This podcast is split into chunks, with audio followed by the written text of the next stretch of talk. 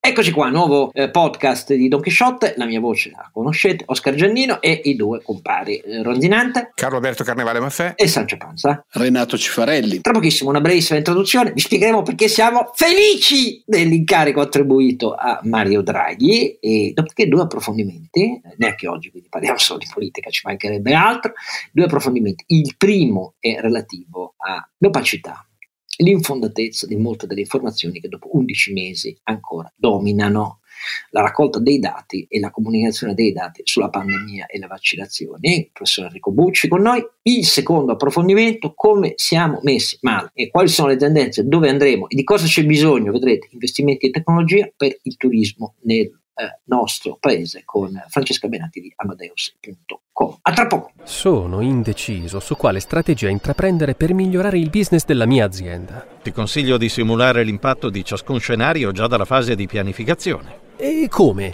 Affidandoti a San Marco Informatica, che ha sviluppato una soluzione basata su algoritmi predittivi e analytics potenziati per il controllo di gestione. Questo ti permetterà un rapido controllo fra i vari possibili scenari e ti faciliterà nella scelta. Scoprilo anche tu su sanmarcoinformatica.com.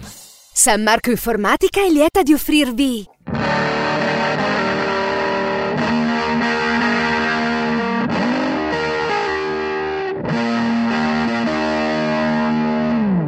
Allora, eccoci qua, cari compari. La grande novità è che non c'è più il governo Conte, c'è un presidente incaricato che si chiama Mario Draghi. Forza, Draghi, vi voglio sentire dire Draghi, perché Draghi, e come siete o contenti o scontenti, preoccupati. Carlo.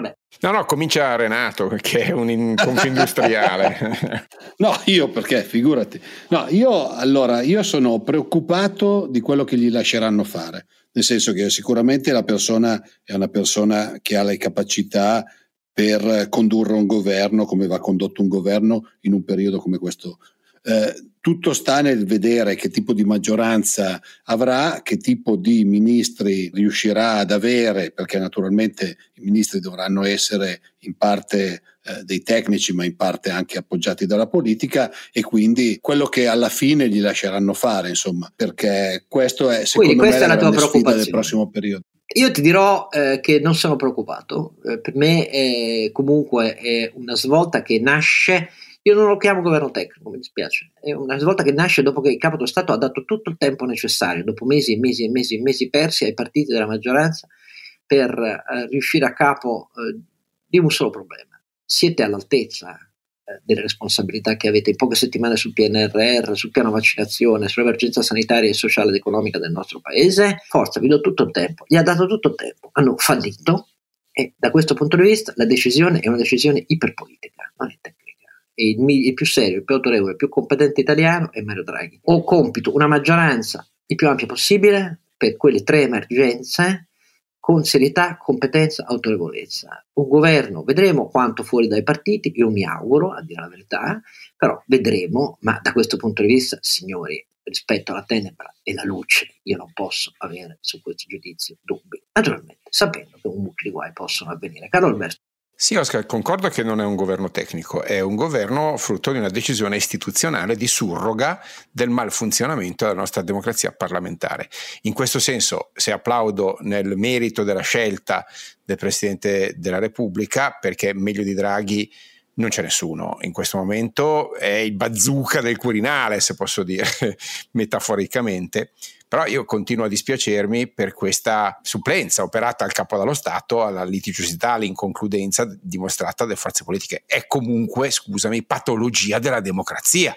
Per me il capolavoro di Draghi vero non sarà, eh, fammi dire, gestire l'emergenza sanitaria, economico-sociale e, e, fare il piano di resilienza con le riforme sottostanti.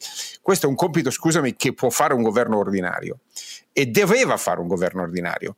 Eh, il fatto che tocchi a Draghi fare un lavoro ordinario, lui che è una persona straordinaria, è un vulnus della democrazia. Mi auguro che il suo miracolo sia restituire con la prossima legislatura a questo punto una piena funzionalità che dire, istituzionale, a una democrazia eh, balbettante. Però guarda che la riforma della no. cultura dei partiti non spetta a Draghi.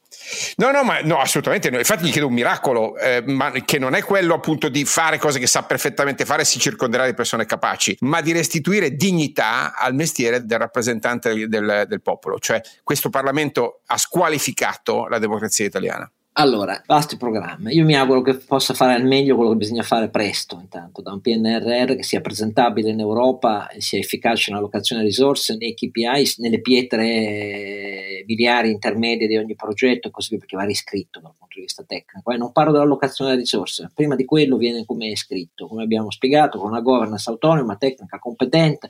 Per me non deve essere le deroghe di Arcuri moltiplicato mille, deve essere un banco di prova della riforma della PA ordinaria, la governance delle risorse europee, da, da trasformare poi nell'asso di questi cinque anni nelle procedure diverse da PA, altrimenti con le deroghe non andiamo da nessuna parte, non ci crede nessuno che facciamo opere pubbliche ospedali nei tempi del Next Generation EU se non si fa così. Questo io spero che riesca a farlo, tutto il resto poi dipende dagli italiani, eh, da chi è nostalgico di Toninelli, da chi è nostalgico del ministro interno Salvini, da chi eh, è nostalgico o credeva che ci fosse la svolta della sinistra italiana dell'alleanza PD 5 Stelle. Dico solo un'ultima cosa, per me il PD si è, ha commesso un suicidio perché eh, lasciare solo le obiezioni all'antipaticissimo Renzi, famigerato, eccetera, eccetera, beh, questo gli ha impedito di dare una risposta al Quirinale, che ha, gli ha dato tutto il tempo per ragionare e convincere il suo partner 5 Stelle Conte a ragionare su tutto ciò che il PD un tempo e per anni ci aveva anche dimostrato di avere capacità elaborativa di proposta. Questo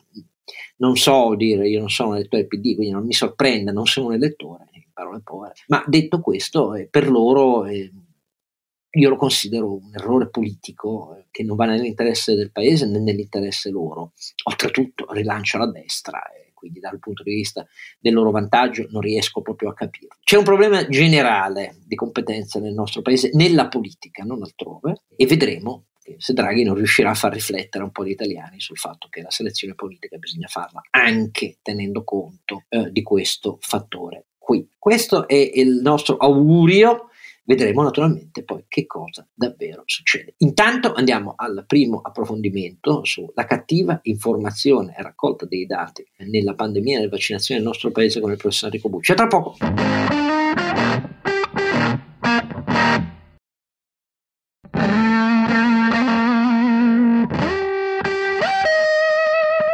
Eccoci per questa prima parte del podcast di approfondimento dedicato alla cattiva informazione che eh, vedremo parte fondamentale dei misunderstanding, delle incomprensioni e a volte anche delle strumentalizzazioni da parte del regolatore politico di una vasta parte dei dati e di come si affronta la pandemia da 11 mesi a questa parte, e compresa anche le polemiche recenti sul piano eh, vaccinale. E abbiamo scelto di fare questo approfondimento insieme ai due compari, come sempre, che sono qui, Ronzinante, Carlo Alberto Carnevale Maffè e Sancio Panza.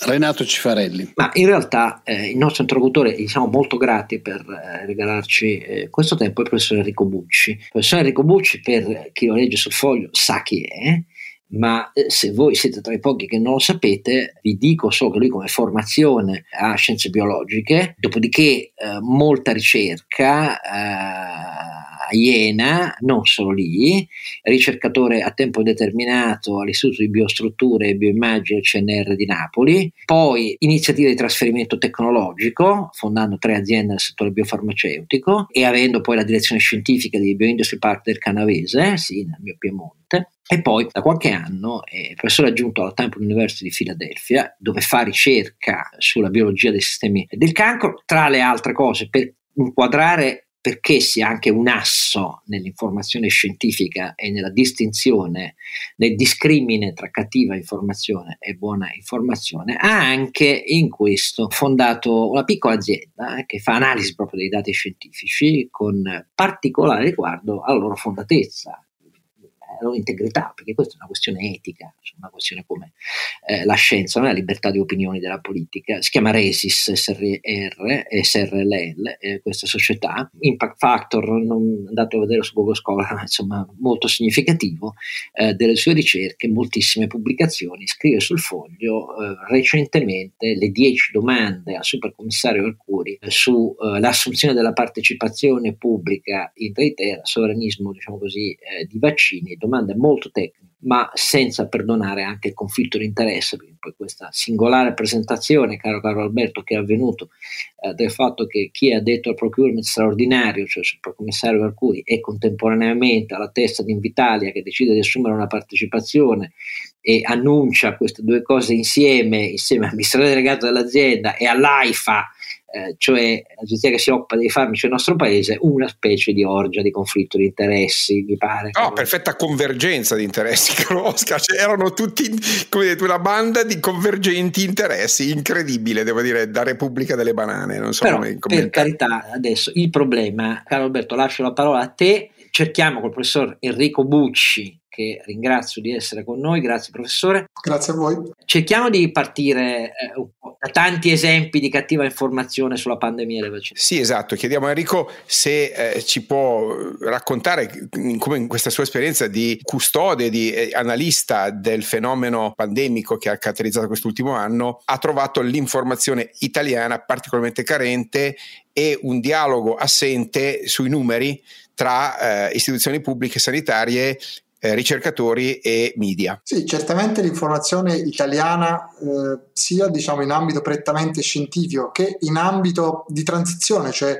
la trasmissione di quell'informazione sia epidemiologica che clinica che serve poi a gestire eh, l'epidemia è stata ed è e continua a essere assolutamente carente. Cioè, noi vediamo un problema a livello di raccolta di questa informazione, eh, non esistono strategie condivise addirittura tra le regioni per la raccolta nemmeno sui dati epidemiologici più di base, non esistono protocolli standard per la trasmissione di questi dati in maniera omogenea ed uniforme a livello centralizzato e non esiste neanche un protocollo ben definito e unico di analisi da parte di tutti i soggetti che sono più di uno che eh, per conto delle istituzioni analizzano eh, questi dati. Quindi quindi noi assistiamo per esempio a quello che è successo alla polemica tra la regione Lombardia e, e, e, il governo centrale per quanto riguarda il calcolo dell'RT, non solo perché ogni parte ha interesse magari a tirare da un lato piuttosto che dall'altro, ma perché obiettivamente la base con cui vengono raccolti questi dati organizzati questi dati, trasmessi e analizzati questi dati, è sostanzialmente un processo che farebbe inorridire qualunque, qualunque eh, epidemiologo, per non parlare di qualunque manager eh, sanitario di, di, di, altri paesi. Però dopo cioè, un anno, ma Enrico, possiamo dire che questa cosa è dolosa, perché evidentemente la trasparenza indotta dai numeri costringerebbe qualcuno a rendere conto delle proprie decisioni. Io, io che ho fatto parte, e lo sono tuttora per la verità, della task force data driven per il Ministero della Salute e queste cose le ho scritte sulla relazione pubblica alla fine di marzo dell'anno scorso a tutt'oggi ormai sono eh, arrivato a credere che è una scelta precisa quella di non mettere sul tavolo i dati. Non so, non so cosa ne pensi. Beh, io scrissi a febbraio eh, sul foglio un pezzo in cui appunto denunciavo il fatto che invece di pensare a dire che i cinesi non erano trasparenti, che i dati dai, dei, provenienti dalla Cina non erano affidabili, che eh, vi erano continui riassestamenti e riaggiustamenti che facevano dubitare della possibilità di utilizzarli per capire cosa stesse succedendo, succedendo, bisognava prepararsi in Italia per tempo eh, non solo a fronteggiare diciamo, da un punto di vista sanitario l'epidemia, ma soprattutto a fare intelligence in tempo reale sull'epidemia. Quindi tutti sapevamo e sappiamo che cosa si doveva fare e che cosa non è stato fatto. Perché questo non è stato fatto? Secondo me ha a che vedere non solo con la volontà dolosa, come dici tu, ma anche proprio con problemi strutturali del nostro paese. Cioè noi siamo un paese in cui eh, diciamo, anche solo l'ultimo passaggio nell'analisi dei dati, quindi quando siamo diventati, tra virgolette, digitali e informatizzati, è stato fatto stratificando acquisti da parte dell'amministrazione pubblica e stratificando procedure l'una sull'altra senza assolutamente nessuna logica. Bastava seguire quello che fanno le banche o le assicurazioni, dove questo si traduce in un danno immediato e diretto per chi eh, diciamo, non ha dei sistemi efficienti e le cose sarebbero andate meglio. E tra l'altro noi oggi ci preoccupiamo dei dati epidemiologici, ma di fatto quello che emerge è che tutti i dati raccolti in Italia per qualunque ragione lasciano estremamente a desiderare, cioè un giorno a me piacerebbe mettere anche il naso nei meccanismi di trasmissione dei dati elettorali, nei meccanismi di trasmissione dei dati economici a livello centrale e così via. Cosa sappiamo noi di questi sistemi informatici? Una bella si domanda. per molto di meno in questo paese, Enrico. No, de, de, non, so, questo, non, so, se questa parte del... Noi siamo sostenitori da, da molti, cioè da, dall'anno scorso quando eravamo su emittente radio di una tesi, non siamo stati d'accordo sull'interpretazione istituzionale data dal governo Conte di far finta che in Costituzione non sia esplicito il richiamo alle preminenti responsabilità di indirizzo di gestione del governo in caso di emergenze sanitarie come le pandemie, si è scelto lo scaricabarile con le regioni di cui la competenza sanitaria è preminente, ma non in caso di pandemia secondo la Costituzione, e, ed eccoci qua, siamo al fatto che diversi sistemi regionali trattano, raccolgono, trasmettono i dati a Roma dove bisogna poi applicarli all'Istituto Superiore di Sanità eh, per i coefficienti scelti dal governo in base alle chiusure per regioni e non per microaree visto che Immuni è fallita, eh, del tutto opinabili e dove non si riesce a capire neanche nelle polemiche pubbliche dove sta la ragione e dove sta il torto. Oppure, professore, faccio l'ultimo esempio, siamo in presenza della mancanza di un dashboard digitale non solo sui criteri di raccolta che consentono una migliore interpretazione dei dati della pandemia dal punto di vista epidemiologico, cioè eh, diagnosi eh, positivi, eccetera, ma eh, disaggregata su, maniera granulare e non per singoli eh, semplicemente eh, assunzioni dei dati trasmessi dalle regioni, ma manca e mancherà anche un dashboard digitale eh, per la registrazione della campagna di vaccinazione. Fino a questo momento quattro regioni sembra che abbiano aderito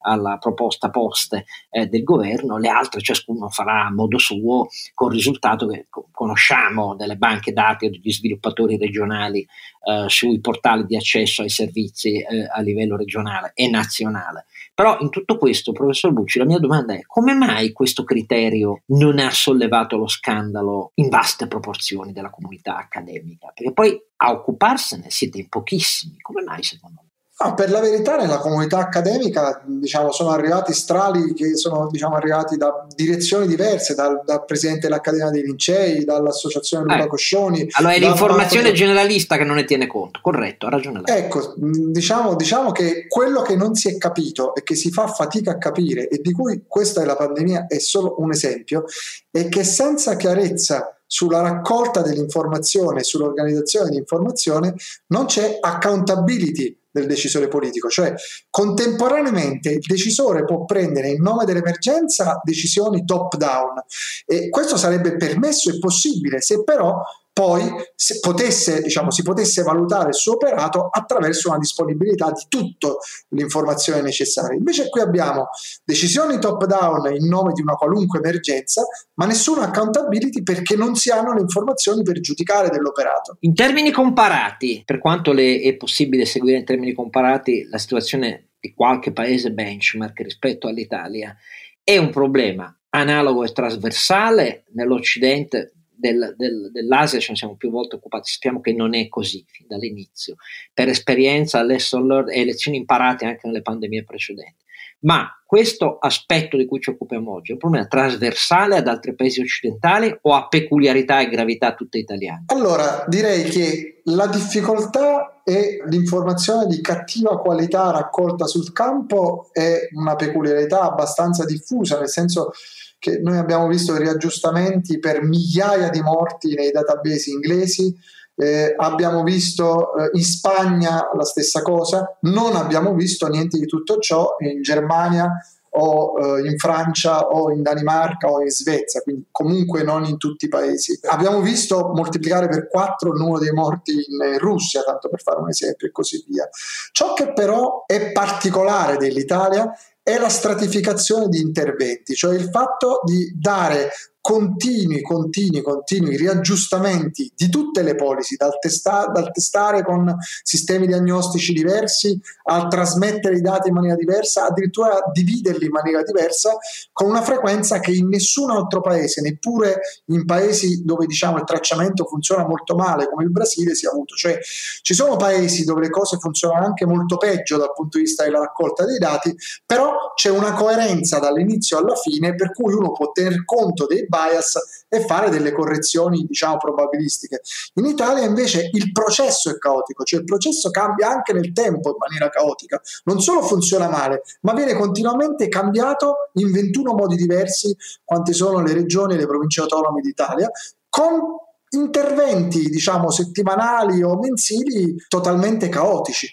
Io ho l'impressione che l'incomprensibilità di questa fortissima varianza condotta nell'opacità abbia avuto anche un effetto misurabile nella fiducia di vaste masse della popolazione italiana verso le misure assunte top down dei diversi livelli di chiusura e restrizione delle attività e della mobilità, fino a ingenerare un'atmosfera di maggior comprensione di massa verso una specie di e eh, basta con queste cose qua, torniamo alla vita normale che francamente dovrei considerare esattamente una delle finalità da evitare da parte del regolatore quando ci sono le pandemie, perché quando si genera questo basso livello crescente poi di sfiducia diventa più complicato gestire eh, ogni fase delle misure di attenuazione o rafforzamento eh, del, delle precauzioni. Può essere che mi sbaglio, lei cosa dice? Ma allora qui bisogna distinguere il livello di informazione che è necessario per, per assumere decisioni. Ci sono decisioni generalissime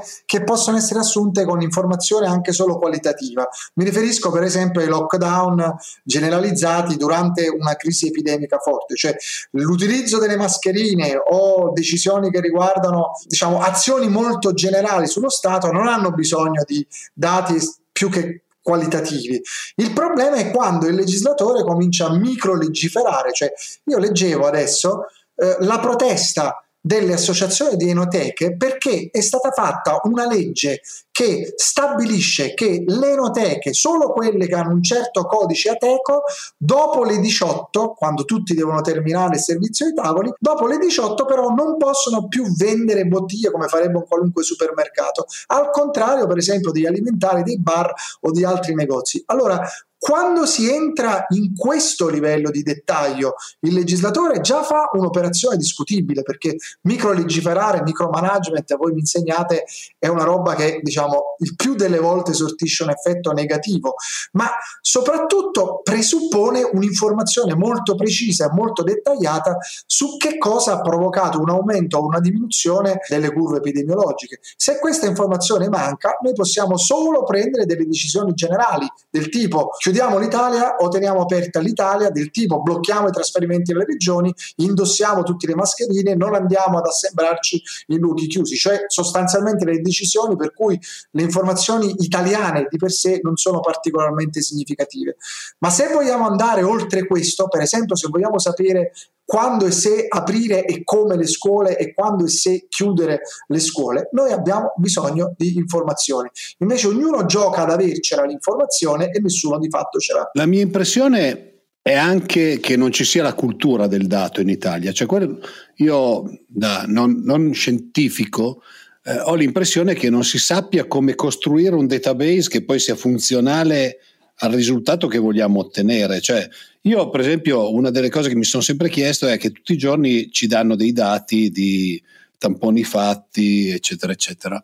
Ma mi sono sempre chiesto, sono storicizzati sul giorno in cui sono stati fatti, quindi abbiamo delle curve che sono reali oppure sono il giorno in cui sono stati registrati e quindi è una curva che lei mi insegna non è reale, nel senso che a quel punto dovremmo usare una media mobile di, a sette giorni o cose di questo genere. No, no, questo è uno dei primi problemi diciamo che sottolineiamo, cioè non solo queste sono ovviamente delle curve in ritardo rispetto alla reale, eh, rispetto diciamo alla data di effettuazione del test, ma oltretutto sono di ritardo variabile sia da regione a regione sia in ogni regione a seconda della giornata particolare considerata, che è il motivo per cui si vedono quegli strani picchi poi il sabato e la domenica, cioè c'è un bias temporale per cui diciamo dal punto di vista temporale la nostra curva ha un errore di almeno due settimane, perlomeno un intervallo di variabilità di due settimane, composto però di tanti intervalli di variabilità diversi che derivano dalle regioni, diciamo dalle, dalle policy nelle singole regioni e dall'efficienza del testing nelle singole regioni. Oltre a questo c'è da dire che lei parlava di cultura contraria, diciamo cultura mancante sul dato. Io dirò di più,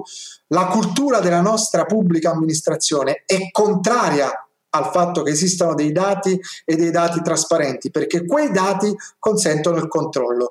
Quindi si ha paura del database, si ha paura del dato e si ha paura dell'utilizzo di questi dati anche perché poi bisogna dire obiettivamente uno non solo dovrebbe come dire, stabilire le, i, i, modi in cui questi dati vengono raccolti, organizzati e messi a disposizione, ma anche stabilire l'uso di questi dati. Cioè questi dati poi non possono essere usati per qualunque scopo e diciamo per procedere arbitrariamente con so, azioni giudiziarie o altre cose di questo genere. Certamente il dato chiama trasparenza che chiama accountability e più ancora dei politici questo è avversato fortissimamente dalla nostra pubblica amministrazione.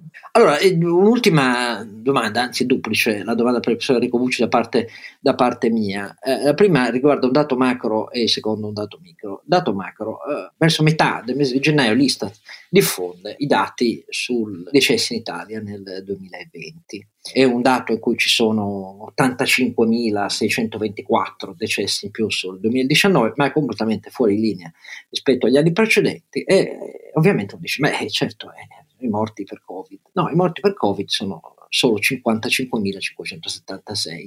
Il Corriere della Sera, Federico Pubini, scrive un articolo dicendo, beh, ma questi 30.000 morti in più, si riesce a capire a cosa si devono?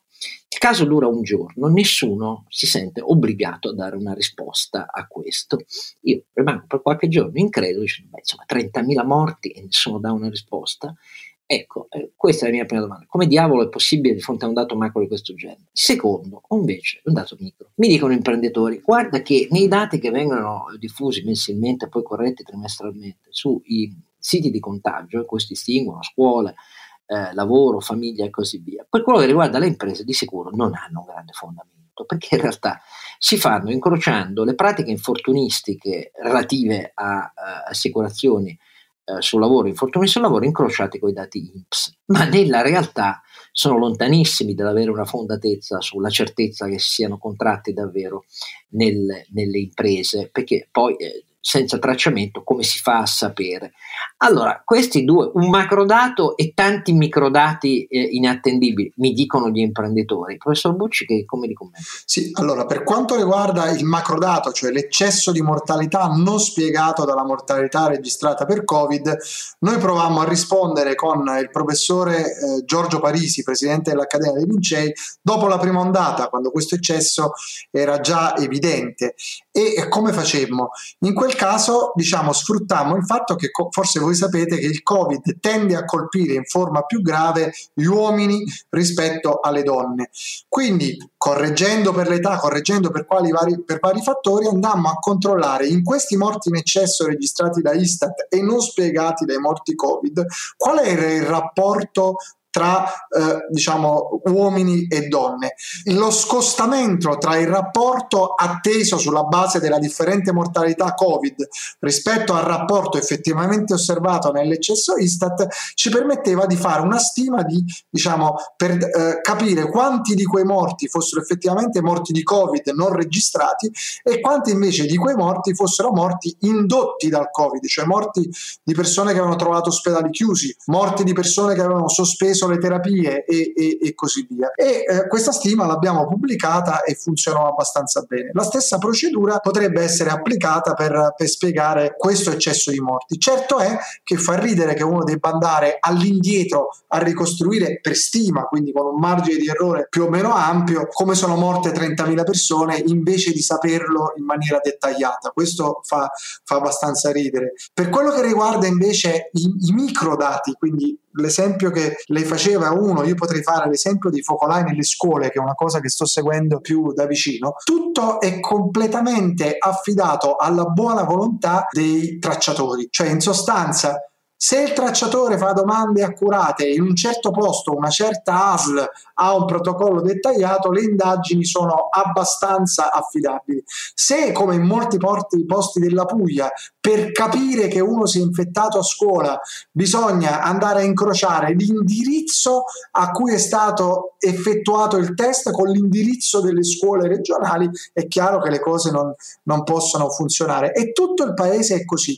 In un afflato volontaristico si ottengono alcuni dati, ma non ci si rende conto che sarebbe meglio ottenere invece che un database completo, un piccolo campione statisticamente significativo e investire su quel campione invece che nella completezza per avere delle informazioni affidabili. Va bene, mi sembra che abbiamo fatto una rassegna inquietante, spero per alcuni almeno, di come siamo lontani da dati affidabili rilevati con criteri standard, quindi certificati anche da procedure e protocolli standard, inoltrati e poi lavorati e interpretati con procedure standard e pubbliche, trasparenti. Però può essere che noi siamo una minoranza, caro Sancio Panza, caro il mio ronzinante. Non ci resta che ringraziare il professor eh, Enrico Bucci per la pazienza che ha avuto con noi. Io lo ringrazio infinitamente per la sua opera va avanti da anni. Leggete anche su Cattivi Scienziati, che era uscito già anni fa in generale sui termini della cattiva informazione scientifica e che poi è stato aggiornato eh, recentemente l'anno scorso anche per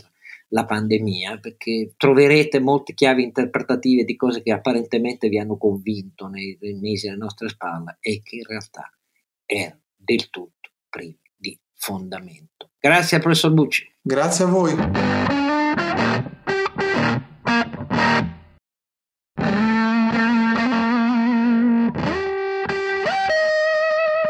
Eccoci qua tornati per questo secondo approfondimento di questo podcast Don Chisciotte, oltre a Don Chisciotte che vi parla con la sua voce da papero, Oscar Giannino, Sancio Panza, Renato Cifarelli e il, lo scalpitante, ronzinante come sempre, Carlo Alberto Carnevale Baffè. Allora, questo secondo approfondimento è cosa sta succedendo e che cosa bisogna immaginare che debba, debba, metto il verbo servire apposta, debba succedere nel settore del turismo, della cultura in generale, dell'industria culturale, abbiamo già parlato in un podcast precedente, oggi vediamo turismo. Partiamo, io parto solo da da una serie di due, due brevissime eh, osservazioni. Nella più recente eh, audizione fatta in Parlamento, che le audizioni continuano, malgrado che il governo non ci sia più, ci sia come abbiamo visto all'inizio Mario Draghi, presidente incaricato, però nell'ultima dedicata al turismo, che è avvenuta pochissimi giorni fa, di Federturismo, Federturismo e Confindustria, e l'audizione è cominciata dicendo noi temiamo che per le piccole e medie imprese turistiche in Italia il tasso di mortalità possa raggiungere il 40% dell'offerta complessiva, con punte dell'80% per settori come agenzie di viaggio e tour operator 60% quelle legate al turismo culturale, quindi ristorazione e intrattenimento. Che cosa prevede di fronte a questi dati eh, di perdite e chiusure gravissimi? Eh, nel 2020 vedremo il 2021 come procede poi la pandemia e la vaccinazione e i flussi internazionali perché sono una questione fondamentale e c'è collegata a una cosa di cui abbiamo più spesso volte parlato, cioè registro vaccinazioni e così via. Però che cosa prevede in sintesi estrema il PNRR nella sua versione, dell'ultima versione, che comunque non vale molto, ma è quella approvata prima dell'apertura della crisi, quella di missione dei ministri, delle due ministre e del sottosegretario di Italia Viva. Cosa prevede? Prevede nella prima delle sei missioni del PNRR l'articolazione di tre linee di intervento dedicate al turismo e cultura 4.0 4.0. Queste tre linee di intervento complessivamente eh, valgono 8 miliardi.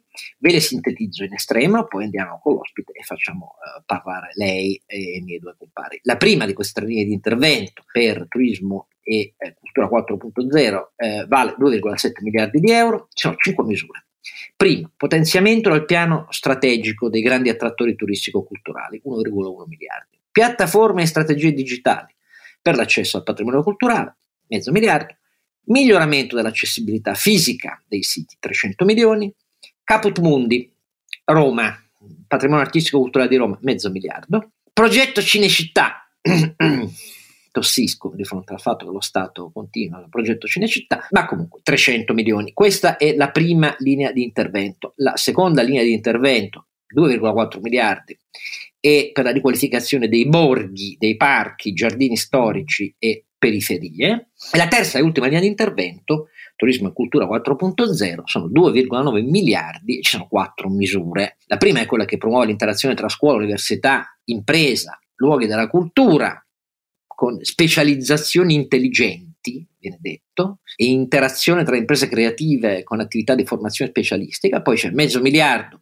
per supportare gli operatori culturali nella transizione green e digitale e poi un miliardo e mezzo per il miglioramento delle infrastrutture di ricettività e dei servizi turistici. Infine, mezzo miliardo per l'ultima misura, percorsi nella storia. Ecco, un purri a dire la verità. Si annuncia anche un collegato di riordino delle competenze del turismo collegato alla legge di bilancio 2021, quella alla fine di quest'anno.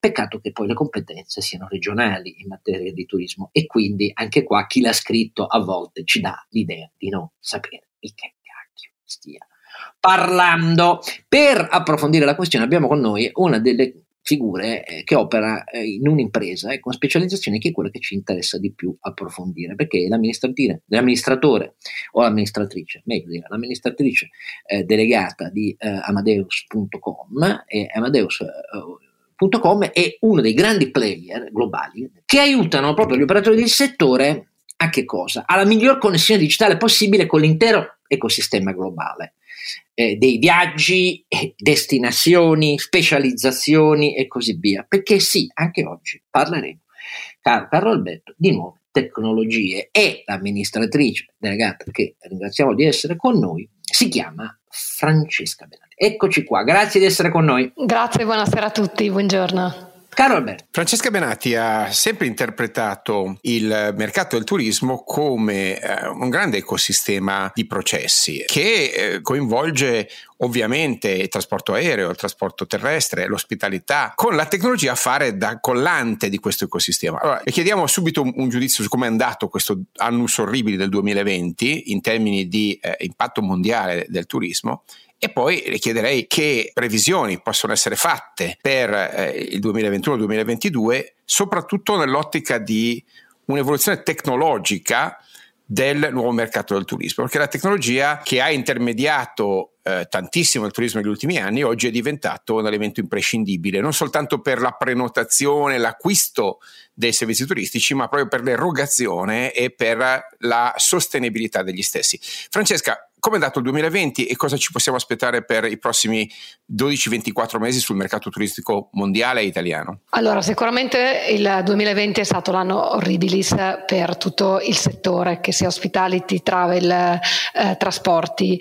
Ancora ad oggi purtroppo il 2021 non è iniziato meglio perché sta confermando la tendenza che abbiamo visto a livello mondiale dove partendo dalle cose più positive si è assistito a un solo segmento verticale che ha registrato un meno 25% che sono gli affitti di lungo termine, ma di fatto la media mondiale di decremento eh, si assesta per la parte di trasporto aereo attorno al meno 70%, di fatto abbiamo il 60-70% della flotta mondiale a terra e di quelli che stanno viaggiando c'è una percentuale di riempimento oh, che non arriva al 50%. Settore dell'ospitality, quindi alberghi, con variazioni ovviamente a seconda della destinazione geografica o della differenza tra ospitalità a livello domestico, quindi eh, sul territorio nazionale o internazionale, che si assesta a meno 60-65%. Sono numeri Me- molto pesanti, Francesca. Molto, molto, molto, molto, pesanti, molto, molto pesanti, per cui condividevo sicuramente quello che ha detto uh, Oscar Giannino primo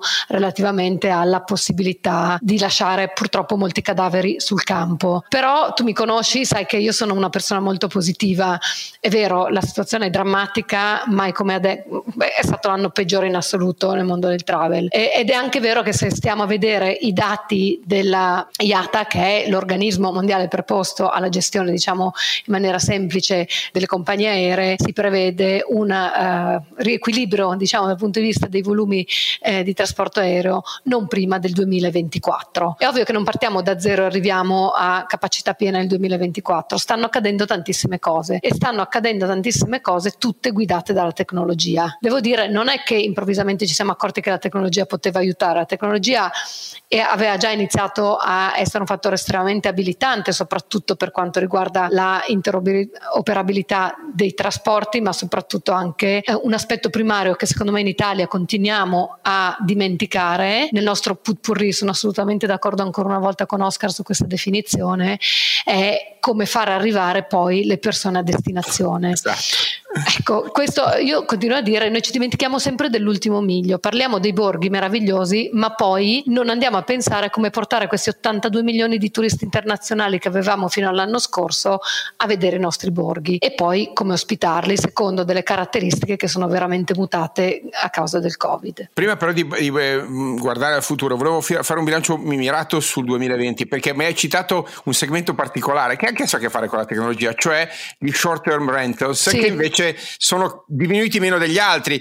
Perché tutto questo? E lì ha a che fare con la tecnologia, perché c'è dietro, per esempio, una domanda sullo smart working decentrato. È vero o non è vero che questo è un segmento particolare, peculiare, che ha resistito meglio degli altri? È assolutamente vero, ha resistito meno, meglio degli altri, guidato a due fattori, uno esogeno e uno endogeno. Quello esogeno è il fatto che a un certo punto le persone si sono trovate a gestire lo smart working in situazioni in cui si sono resi conto, soprattutto con, del, con l'arrivo della bella stagione e la fine della prima ondata, andata che avrebbero potuto farlo in altri eh, ambiti. Eh, è ovvio che le case vacanza per differenziarsi rispetto a un'offerta alberghiera ha puntato molto di più su due fattori. Uno, l'online come canale di visibilità e di prenotazione, due, l'approvvigionamento di tutti elementi abilitanti tecnologici, quindi in primis il wifi, che consentissero poi di avere un vantaggio rispetto a quella che era un'offerta classica alberghiera. Dico classica perché poi vediamo nel, guardando al futuro che sta cambiando molto anche lì. E quindi sicuramente, e poi hanno utilizzato la tecnologia per rendere molto flessibile l'aspetto di prenotazione rispetto a quello che erano le esigenze. No, sono usciti un po' dal concetto della eh, staticità dei periodi e hanno adattato anche, non da ultimo, l'offerta di prezzi. Sì, quindi, e quindi la tecnologia è diventata non soltanto elemento diciamo, di transazione, di acquisto, ma addirittura componente essenziale del servizio, dell'offerta di ospitalità. Questa stessa cosa la stiamo vedendo anche anche nel, nel trasporto aereo, eh, perché il trasporto aereo anche lì ha bisogno di incorporare, un po' come è successo nel 2001 con, con l'11 settembre, sì, ha bisogno di incorporare sì. la tecnologia per fare quei passi di garanzia, di sicurezza, di salute, di protezione che oggi sono essenziali per poter far riprendere il mercato. Leggo bene? Leggi benissimo, sono, le tecnologie stanno agendo allora, esistono due tipi di tecnologie in questo momento che hanno un impatto estremamente importante in tutti gli ambiti del travel. Il primo è tutto l'aspetto delle tecnologie che noi definiamo touchless o contactless, cioè tutte quelle tecnologie che consentono di fruire un'esperienza di viaggio minimizzando le relazioni proprio fisiche anche tra le persone, i passaporti digitali, tutte le operazioni biometriche di scannerizzazione dell'identità negli aeroporti. Queste non sono tecnologie nuove, erano tecnologie che gli aeroporti stavano già implementando, ma con un obiettivo diverso. L'obiettivo era aumentare l'efficienza del passaggio dei passeggeri negli aeroporti per aumentare la capacità dall'aeroporto stesso. No? Per cui se voi immaginate, ovviamente avere un sistema di self check-in o di caricamento automatico dei bagagli invece che fare una coda aumenta tantissimo la velocità di caricamento degli aerei. Unita questa tecnologia a un bisogno fondamentale di eh, sicurezza, è chiaro che ha, ha fatto sì che si espandesse in maniera molto veloce in tutta una serie di eh, regioni, di aeroporti, di città che adesso stanno implementando soluzioni contactless eh, proprio per assolvere i due obiettivi di velocizzazione delle operazioni ma anche di sicurezza. La stessa cosa tra l'altro sugli aeroporti e in generale sul trasporto aereo, tu mi hai lanciato un assist perché volevo lanciare anche una, un momento di speranza. Allora è vero che si ricomincerà a viaggiare a pieno regime solo nel 2024 ed è anche vero che stiamo tutti puntando all'immunità di gregge raggiunta con le vaccinazioni eh, per pensare di viaggiare in maniera tranquilla. Ma è anche vero che nei prossimi 18-24 mesi questo non succederà. Ma è successa una cosa molto interessante ci sono state una serie di iniziative, la prima fra tutti perché è quella che è più pronta, il passaporto digitale di IATA. Praticamente sì, è un tema, un tema, che ha a che fare con, anche oggi col tema del certificato vaccinale che, che, stiamo vedendo nascere nei vari paesi europei che deve diventare interoperabile, diventare titolo di viaggio. Facci capire bene cosa ha in mente IATA e, e quali sono i, i processi in campo. Allora, sono due cose diverse perché il certificato vaccinale è un certificato che vale per il Covid ma a prescindere, quindi stanno cercando di istituire delle regole applicate da tutti i paesi, è una raccomandazione per consentire l'operabilità, l'interoperabilità del certificato vaccinale con una serie di criteri di standard. Invece il Digital Travel Pass di IATA è un'altra cosa, è praticamente un'applicazione che banalmente si usa nel telefono che consente di fare praticamente quattro cose. Consente di avere il passaporto digitale caricato, di avere il biglietto di viaggio caricato e consente anche di avere il test Covid caricato stesso, uh, nella stessa app. Ma non solo un test qualsiasi, consente anche al portatore di questo Digital Travel Pass di scegliere i laboratori e fare i test e le vaccinazioni corrispondenti a quelle che sono le richieste del paese in cui il viaggiatore andrà. Quindi è tutto un meccanismo digitale in cui in un'unica app, una volta effettuato il test di laboratorio in uno dei laboratori eh, con una repository fornita dall'app, una volta caricato sempre con un processo di opt-in, quindi niente in automatico per proteggere la privacy. Il test, l'app consente di, attraverso ovviamente una tecnologia molto particolare, di matchare, di confrontare questo test con i requirement della destinazione scelta per il proprio viaggio. Il, il test viene inviato in automatico nel momento in cui il cliente schiaccia un bottone alle compagnie aeree e ai governi e quindi ecco che in un'unica applicazione con dei passaggi estremamente semplici, tutto automatizzato, il viaggiatore settore può, uh, può, viaggiare e questa non è fantascienza perché IATA già, uh, è già in fase di pilot con due compagnie aeree importantissime che sono Iberia e British Airways e stanno uh, validando l'aspetto tecnologico con l'obiettivo di essere pronti proprio da partire dalla primavera a introdurlo in, per una serie di compagnie aeree. Quindi questa è una cosa che avverrà domani e questo sicuramente consente di rimuovere quello che è l'ostacolo maggiore che è la, ovviamente la sicurezza sicurezza in volo eh, dal punto di vista ovviamente sanitario, ma soprattutto evita l'aspetto della quarantena che poi è quello che ha frenato soprattutto i viaggi, perché uno va, non sa quanto, quanto deve rimanere, non sa quanto deve rimanere in quarantena quando torna. Quindi lo IATA Travel Pass è un'app digitale, ce ne sono altre eh, che stanno sviluppando, comunque l'obiettivo è far viaggiare la gente, basta avere il test negativo ovviamente. Invece il certificato vaccinale, secondo me poi arriveranno a conv- confluire questi due aspetti, no? perché nella stessa applicazione si potranno avere poi tutti gli elementi fondamentali per consentire un viaggio in sicurezza. Sì, mi sembra di capire che queste applicazioni non sono solo per il Covid, ma creano una nuova no. piattaforma di servizi che servirà anche in futuro, quindi servirà a rendere più eh, sicura e più affidabile l'esperienza di viaggio e le certificazioni sanitarie che a questo punto avremo imparato a chiedere anche reciprocamente. Quindi è, è una reazione del sistema turistico, mi sembra di capire, strutturale e non solo contingente. Assolutamente, guarda che che, cioè voglio dire, prima vi ricordate che c'era il libretto giallo delle vaccinazioni certo, quando sì, si andava e quello uno lo se lo doveva portare. Ecco, non è che non, non c'era prima e adesso c'è. Diciamo che c'è stata a, a causa o grazie perché poi fra tre anni diremo grazie al Covid, adesso diciamo a causa, un'accelerazione dell'implementazione e dello sviluppo delle tecnologie che se no avrebbe impiegato anni a funzionare in una, proprio in un'ottica di ecosistema. No, io volevo fare una domanda a Francesca. Allora, quanto sono i viaggi di lavoro in percentuale diciamo, sul traffico aereo, business travel e, e quanto sono diminuiti l'anno scorso? Perché abbiamo visto che il PIL l'abbiamo tenuto con gli esportatori, volevo capire se hanno viaggiato passato o sono stati a casa? Abbiamo tenuto, abbiamo, abbiamo diminuito la crescita rispetto alla decrescita Vabbè, sì, intorno al 9% grazie alla, alla manifattura nel terzo trimestre, punto. Sì, allora è vero, la domanda totale in termini di business travel è decrementata in maniera considerevole sicuramente, però il mix tra business travel e viaggi di, eh, di piacere, che sono in genere 60 viaggi di piacere e 40 business, business travel, è rimasto abbastanza stabile e questo è un indice che ci sono comunque eh, tutta una serie di categorie di lavoro e di lavoratori che comunque hanno viaggiato per lavoro. È ovvio che eh, il settore è estremamente eterogeneo, quindi la rinascita del business business travel varia moltissimo a seconda della vicinanza della destinazione, del motivo del viaggio e anche del settore. Però non è che si è fermato completamente. Alcuni settori, tipo il manufatturiero, farmaceutico, anche la parte di edilizia, scusate, avranno, si prevede che abbia una recovery più veloce. Altri ci metteranno un po' di più, soprattutto quelli eh, che richiedono, come il mio ad esempio, eh, una percentuale di viaggi intercontinentali o internazionali estremamente elevata. Però in altri momenti di crisi è vero che il business travel è crollato e ci mette un po' di più, però sicuramente ad oggi eh, si prevede che comunque per il 2021 e 2022 il business travel, la spesa per il business travel potrebbe arrivare attorno al 50% del 2019. Quindi sì, ha sofferto tantissimo, però ripeto, vista l'eterogeneità del settore, bisogna fare dei distinguo a seconda di quale settore eh, si parli. Eh, anche vero che ancora una volta nel business travel, oltre a valere tutto quello che abbiamo raccontato fino ad ora per i viaggi in generali, c'è un aspetto di sicurezza anche nei confronti degli impiegati, guidata ancora una volta dalle tecnologie, quindi sapere dove sono, come riportarli a casa, eh, che tipo di sistema di salvagente dargli.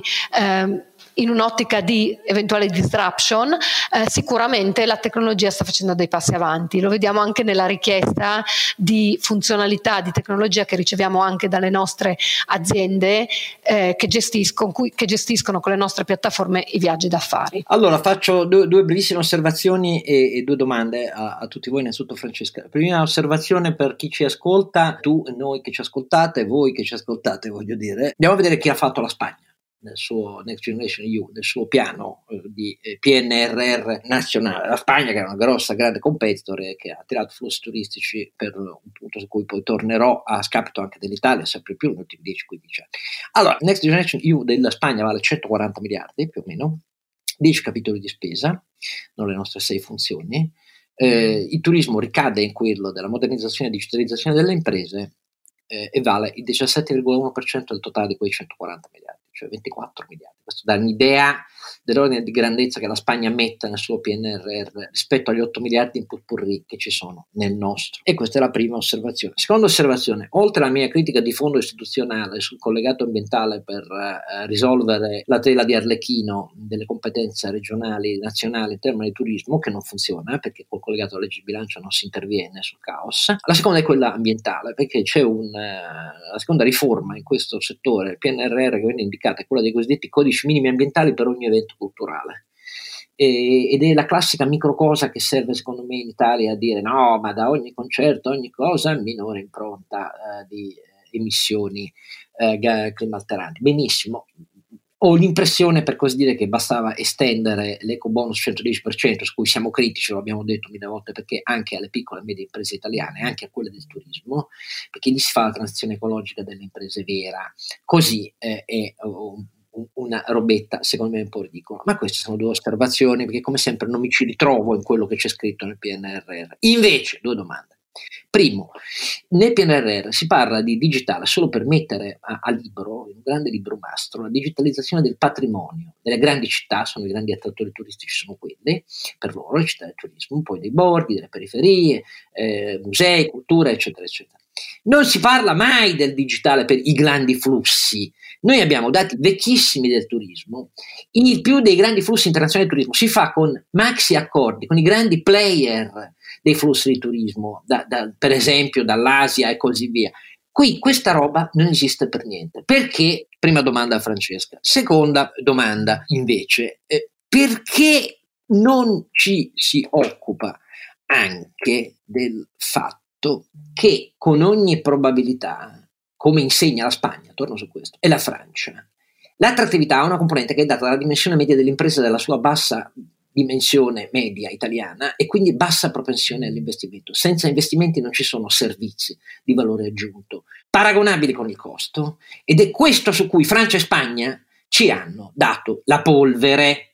Ecco, non solo nel turismo balneare, non parlo solo delle concessioni balneari, ma anche perché questa roba qui, insieme ai grandi flussi, al digitale per i grandi flussi, ai grandi accordi con i grandi player del traffico internazionale turistico, non ci sono il PNRR. Francesca che dice? Beh, fai una domanda per cui rimarrò in vista un sacco di gente. Allora, mm, in realtà mi hai fatto tre domande in una. La prima è che in Italia non c'è mai stata una vera e propria regia del turismo, perché noi comunque continuiamo a considerarlo come una sottocategoria della cultura e sono due cose completamente diverse, non indistinte, ma sicuramente che necessitano di approcci diversi. La seconda è la frammentazione dell'offerta. Spagna e Francia, comunque, pur avendo un territorio si, cioè, simile, voglio dire, come, come, approccio culturale, sono caratterizzate comunque da presenza di grossissimi player. Storicamente basta pensare all'ospitalità, dove noi abbiamo il 93% delle strutture in Italia che sono a conduzione familiare, mentre in, sia in Francia che in Spagna abbiamo la presenza di grandissime catene che quindi quindi industrializzano da sempre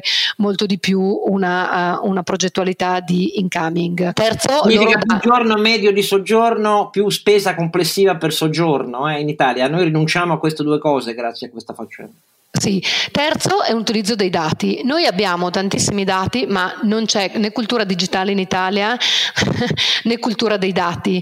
Esistono una serie di strumenti e di dati disponibili per intercettare i flussi, capire i flussi e anche farlo a livello di micromanagement, perché questa è la cosa che a me fa impazzire. Cioè non è che c'è bisogno di avere una struttura o un'azienda alle spalle enorme, abbiamo la possibilità di avere qualsiasi tipo di dati per capire esattamente come intercettare la domanda rilevante per il nostro tipo di offerta, ma nessuno li usa. Del resto, sapete, siamo in un paese in cui noi pensiamo che per eh, colmare il digital device basti la nuova generazione dei nostri figli che sono nati col digitale, mentre negli altri paesi europei insegnano logica e voglio dire informatica dalle elementari, no? quindi eh, è molto difficile cambiare mentalità.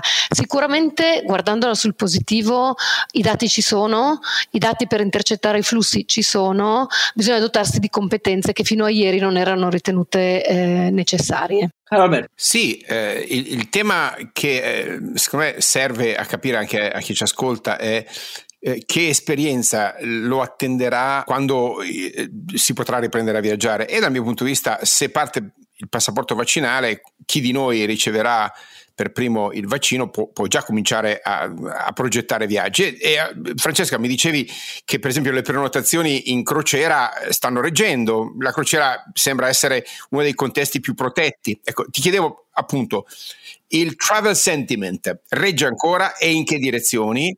E, e una cosa però chiederti, eh, però la certificazione della qualità sanitaria della destinazione, no? Eh, il confronto su strutture pulite e pianificate eh, ha bisogno di emergere come un chiaro eh, elemento dell'offerta. Anche in questo caso mi serve capire il tuo commento. Sì, allora tre domande. Sicuramente ehm, ci, sono delle, ci, sono state delle categorie di viaggio, le crociere in primis, che hanno sfruttato tantissimo eh, il la possibilità di essere un vero e proprio ecosistema chiuso, no? E quindi si è visto non solo uh, in quello che è successo in Italia, tra l'altro le crociere sono caratterizzate da una finestra di prenotazione lunghissima, per cui uno si sente più sicuro anche a riprenotare una crociera che avverrà fra un anno e mezzo, no? Però sicuramente le crociere, così come tutta una serie, ma anche di compagnie aeree, hanno implementato delle misure di sicurezza. Quindi questo sicuramente l'abbiamo visto non solo in Italia, ma anche per quanto riguarda eh, il settore croceristico internazionale. Sicuro viaggiare? Sì, sicuramente i fattori di igiene e di, e di pulizia stanno emergendo in maniera importante fra i requisiti fondamentali richiesti eh, alle strutture comunque e non solo alle strutture ma anche alle destinazioni, perché uno dei problemi che sta bloccando anche i viaggi non è tanto la certezza o la garanzia delle cleaning policy degli alberghi o delle case vacanza, ma anche capire poi che cosa si può fare o no nelle destinazioni. Allora, eh, esistono poi stanno nascendo tutta una serie di app molto interessanti che prendono proprio il punto di vista della, dell'igiene e della, eh, della sanificazione come parametro fondamentale, ma ancora una volta quando noi vediamo le eh, review degli alberghi, se vedete il fattore igiene e pulizia era uno dei primi, solo che è diventato più importante. Sicuramente è importante nel settore alberghiero, è importante nel settore aereo, tant'è vero che abbiamo assistito a un boom dell'affitto delle macchine e anche del treno, che paradossalmente rispetto a un aereo ha la percezione di essere un sistema più controllato dal punto di vista della, della salute. Però abbiamo anche esempi, voglio dire, all'Italia ha messo in piedi da Malpensa a New York questo volo no, certificato anti-Covid, con tutta una serie fanno, i passeggeri fanno il test in aeroporto e quindi cioè, ci sono tutta una serie di meccanismi che stanno, che stanno veramente esplodendo. Alcuni di questi secondo me finita la pandemia poi eh, si perderanno, cioè questa attenzione maniacale sulle cleaning policy eh, non vuol dire che gli alberghi ritorneranno a essere sporchi, tutt'altro, sicuramente aiuta ad alzare il livello di, eh, di pulizia e di igiene, però ci sarà una, una minor attenzione a questo tipo di cose. Altri elementi invece che, stanno, oh, che la tecnologia sta abilitando per rispondere a una richiesta di eh, igiene e salute, ma che in realtà rimarranno, sono tutte quelle tecnologie, ancora una volta, tipo i self check-in, tipo l'utilizzo delle assistenti vocali o del, dei messag- mm, i messaging o i QR code no? per eh, migliorare l'esperienza di soggiorno degli utenti oppure non so, la, l'apertura delle porte senza chiave no? o le forme di pagamento eh, contactless. Queste sono tutte tecnologie che stanno esplodendo dal punto di vista almeno della percezione, del sentimento degli utenti come abilitanti una ripresa del viaggio. Però molte di queste rimarranno. Sul sentimento era, ed era l'altra domanda che mi avevi fatto, soprattutto in Italia il travel sentiment sta aumentando, anche all'estero, allora la media mondiale è ancora molto bassa, è attorno a un 22%, ma tiene in considerazione paesi che hanno una percezione molto più pessimista, vedi gli americani in questo momento rispetto alla nostra, o la Cina dove è molto basso, e altri paesi come la Spagna, la Francia e l'Italia che sono un pochino più, più positivi. Noi abbiamo fatto una serie di ricerche su viaggiatori internazionali eh, in tutto il mondo e la cosa positiva che più di due terzi degli intervistati dichiarano che nel momento in cui saranno sollevate tutte queste restrizioni ricominceranno a viaggiare eh, tanto quanto prima. Magari cambierà il modo di viaggiare, ma sicuramente non cambierà la predisposizione al viaggio né tantomeno la spesa. Bene, Quindi... Ben, ben, ha detto stop perché siamo a un minutaggio da, da quasi non da podcast. Avrete capito uh, che tecnologie e investimenti sono per noi la chiave, eh? crescita del valore aggiunto, miglior capacità di essere aggressivi nell'interpretazione dei dati e dell'evoluzione sanitaria, ma dei mercati, delle propensioni, del sentiment, e questo eh, con recettività a più alto valore di servizio offerto e la chiave non la troviamo PNRR, tanto per essere eh, chiari e sintetici. E eh, da questo punto di vista, grazie ovviamente a, a Francesca per eh, il volume di dati sparato a mitragliatrice, finalmente qualcuno che parla più rapidamente di me, e eh, grazie naturalmente ai due compari, cioè a Sancio Pazza Renato Cifarelli. E Ronzinante Carlo Alberto Carnevale Maffei ciao a tutti. Grazie, viva Draghi! viva Draghi! Viva Draghi tutti Draghi Draghi, Draghi grazie Francesca Draghi, arrivederci. Grazie alla prossima Offerto da San Marco Informatica, soluzioni e servizi a supporto del controllo di gestione. Simula l'impatto di ogni strategia sull'intero business già dalla fase di pianificazione. Scopri di più su sanmarcoinformatica.com.